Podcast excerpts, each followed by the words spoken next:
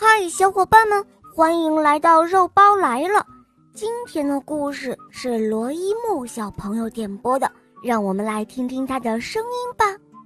小肉包姐姐好，我叫罗一木，我今年四岁了，我来自北京，我喜欢小肉包童话《萌猫森林记》，我也喜欢。《恶魔导师王复仇记》，我今天想点播的故事是《艾莎公主》。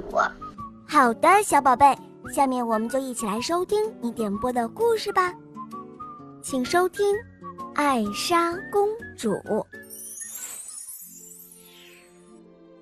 这是一个遥远的北方王国，名字叫阿伦戴尔。这个王国富饶而美丽。人民幸福快乐，可是这个国家的国王和王后却有一个不为人知的烦恼。这个烦恼就是自己的大女儿艾莎有着非凡的冰雪魔法。艾莎可以轻易地把东西冻住，还可以制造奇幻的冰雪景象。安娜特别喜欢和艾莎在一起玩，可是悲剧。就这样发生了，艾莎不小心用手指指向了安娜，安娜一下就冻得不省人事，而且头发也开始慢慢的变成了雪一样的颜色。国王和王后为了救安娜，接受了老巨魔的意见，决定将姐妹俩分开。艾莎为了不再伤害安娜，经常把自己关在房间里，渐渐的。安娜也忘记了艾莎的冰雪魔法，只是不明白为什么艾莎不愿意跟她玩了。从此后，姐妹俩都不再开心快乐了。国王和王后不幸的去世后，艾莎和安娜更加的疏远了。时光飞逝，姐妹俩都长大了，艾莎即将在加冕日上继承王位。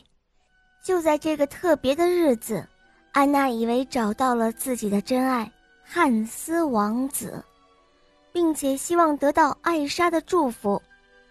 结果，艾莎担心单纯的安娜被汉斯王子利用，劝她再认真考虑。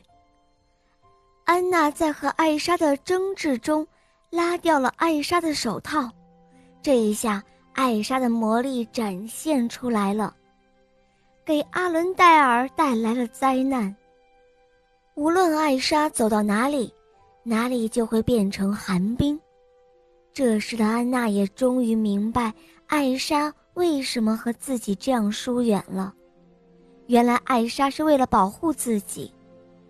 于是，她决定要找回艾莎，好拯救王国的人民。安娜在寻找艾莎的过程中。经历了许多的困难，他的马受惊，把他扔到了半路，遇到狼群的攻击。可也有好心的人来帮忙，那就是遇到了善良的基斯托夫和雪宝，并且得到了他们的帮助。最终，他在一个冰雪的宫殿中找到了艾莎，可是艾莎却不愿意和安娜走。因为艾莎的魔力还是会给身边的人带来伤害，在这时，安娜的执着和艾莎的坚持，让安娜又一次受伤了。安娜在艾莎这里受伤后，决定去找汉斯王子帮忙。在路上，她遇到了巨魔，善良的巨魔告诉安娜有一个办法可以解决现在的问题。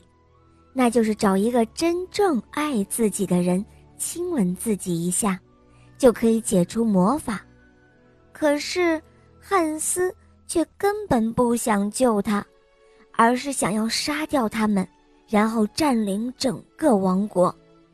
汉斯的表现却让安娜明白了艾莎当时的决定，也明白了自己不应该那样的草率和冲动。